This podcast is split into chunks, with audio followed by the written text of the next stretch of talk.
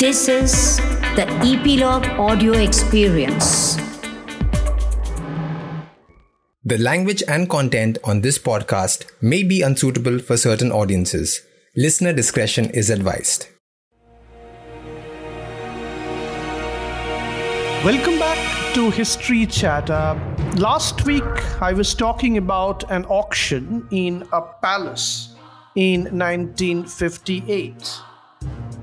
The point was there are institutions which appear to be an integral part of the country and the times at a given moment in history, but within a few years after their disappearance, they recede into the distant past.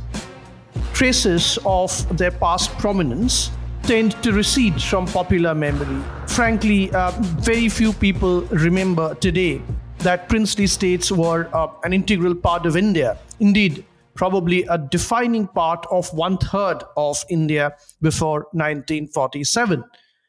And everyone seemed to have forgotten all about the princely states within 10 years in 1958.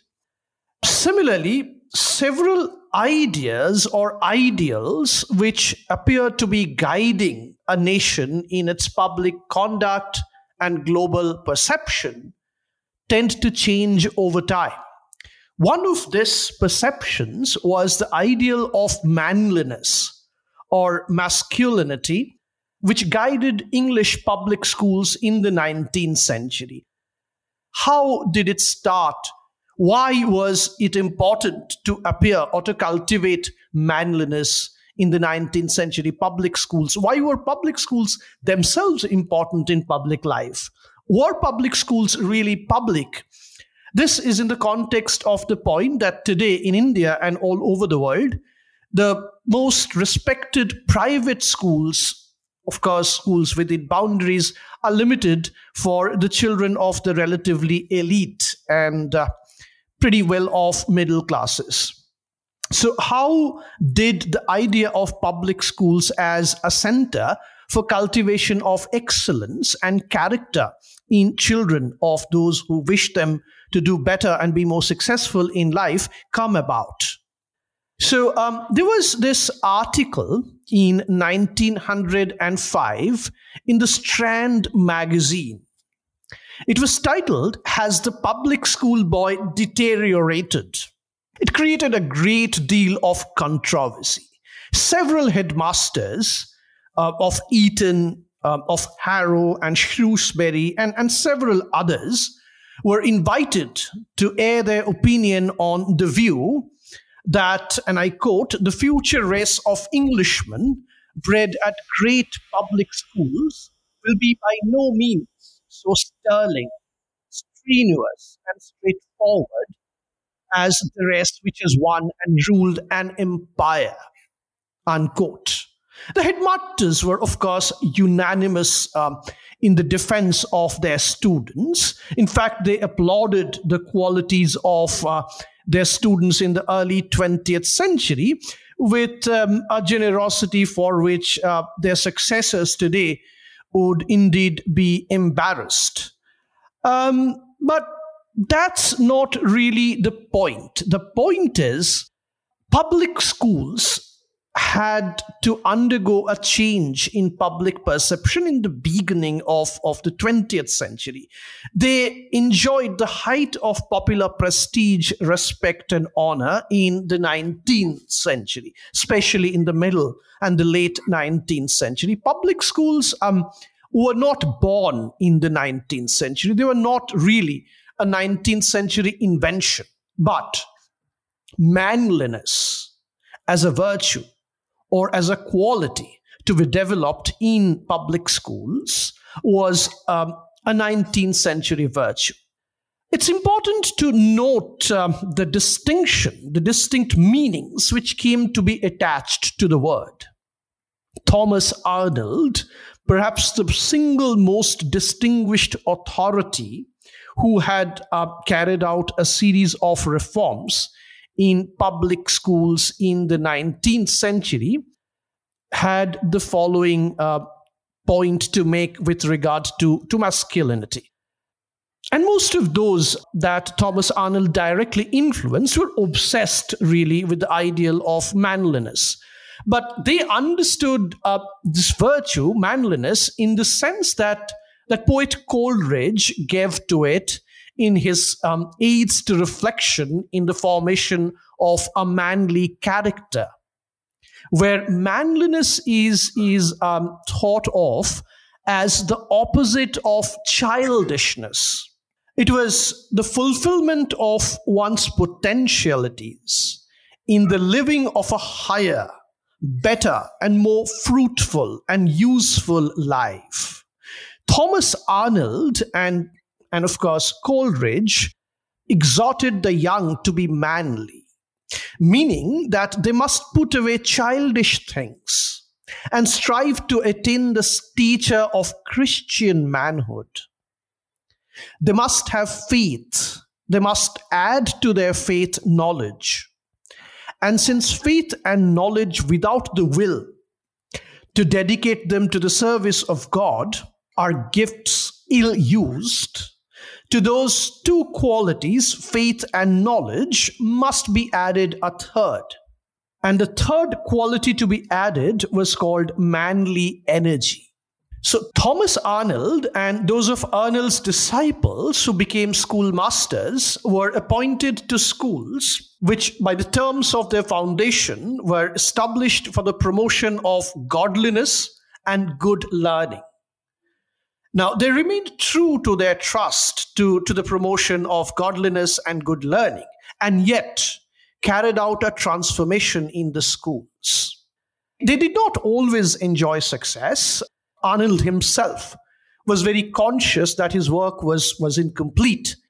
Nonetheless, their achievement lay in, in the large number of unruly boys whom they managed to convert into Christian men and in the necessarily smaller number of brilliant scholars uh, whom they inspired with the will to act.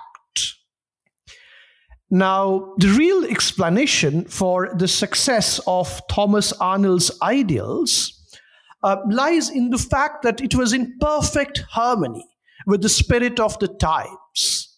Now, what the Arnold's uh, students and, and, and admirers were doing in the schools parents were trying to do in their homes. The moral reformation of the school was only a part of a larger process of a religious revival which penetrated every corner of the land of united kingdom at the time now that ideal of godliness and good learning began to weaken began to become less pure and lofty at exactly the moment one would expect when the religious revival had spent its energy and when new ideals and new enthusiasms captured the public at large and the patrons of the public schools. So, godliness and good learning, which was entirely compatible with uh, the Coleridgean concept of manliness, were inadequate expressions of, of the ideals uh, among the influential classes um, in 1850s and 1860s. The influential classes now were restless in their distrust of France and then of Germany. And they were now increasingly aware of England's potentialities as a great imperial power they demanded a new kind of virtue from the schools to be taught to their children. Now, what was it to be now? Now, it was to be more robust, more down to earth, and more obviously patriotic in tone and inspiration than what Arnold or his contemporaries had taught. These classes found their ideal representative of that public schools or what the public schools should do, the kind of student it should produce in, in Tom Brown. And many of you would have, would have heard of the novel Tom Brown's School Days by, by Thomas Hughes. And their spokesmen, of course, uh, were Charles Kingsley and Thomas Hughes. Thomas Arnold was still put on a pedestal he was still greatly respected, admired, and indeed looked up to as the great reformer of public school, of the public school system as a whole. But their idol was not Arnold of fact or Arnold in reality, but Arnold of fiction, the character of Thomas Arnold, as portrayed, for instance, in the novel Tom Brown's School Days. So, manliness indeed became a cult, but the meaning attached to the virtue was actually a debasement, a reduction of what Coleridge had sought in aims to reflection, of what Coleridge had sought in aids to reflection. And what Arnold had extolled in his sermons in, in Rugby Chapel.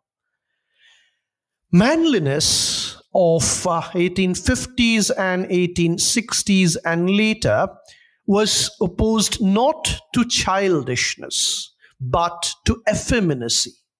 Coleridge's Christian concept now gave it to, to, to a much larger, much more strident and aggressive concept of Kingsley and Hughes. Moral earnestness began to wear the appearance of heartiness. The ideal of Christian manhood was seen in the muscular Christian, defined by Hughes as the man who adhered to, and I quote, the old chivalrous and Christian belief that a man's body is given him to be trained and brought into subjection and then used for the protection of the weak, the advancement of all righteous causes, and the subduing of the earth, which God gives to the children of men. Unquote. This change in ideals from godliness and good learning to godliness and manliness marked the beginning of a new era in the history of public schools. From about 1870 to the end of the First World War, they enjoyed a golden age. The mounting temper of militant patriotism and imperial pride was reflected faithfully in the curriculum and ideals of the schools which in their turn fostered these emotions and trained the empire builders for whom the country was calling. Compulsory games, the establishment of rifle corps, flourishing old boy associations, rousing school songs, all these developments within the public school system during the late 19th century indicate a more rigid discipline more intense regimentation and a greater awareness of the virtues and uses of esprit de corps. What was it all for? At the very root of the teaching lay the ideal of leadership as a mission, as a service involving self sacrifice, a grave responsibility to be manfully shouldered the noblest aspect of British imperialism, which no cynicism of cheap denigration can ever damage or besmirch. This preoccupation with leadership, however, was a post Arnoldian phenomenon. This is not what uh, Thomas Arnold had in mind. At the moment when advent of democracy seemed certain, that was much later in the 1860s and 70s when the cry went up to educate our masters after, for instance, um, the Reform Act of 1867. The public schools asserted their claim to provide the most effective training for those who would be, um, by virtue of their character, assuming the role of leaders within the new society. So um, the change from the ruler to the leader in social culture at the time, from the ruler as in the royal to the leader as in the leader of a democratic society of patriotic Englishmen, implies that henceforth, from the 1860s and 70s, the qualities um, which were demanded of those at the tap of those at the top or were dash, initiative, the ability to stand out among a group, and to direct its actions while maintaining the fiction that the decisions of the leader are really the wishes of the group. It is fair to say then that up to the end of the First World War, the public school very conspicuously moved with the times. Their ideal of Christian manliness um, corresponded closely to the prevailing sentiments and opinions of the middle classes, the British middle classes, that is, the bourgeoisie, especially the upper middle classes. Now, they were, of course, the chief patrons of these schools.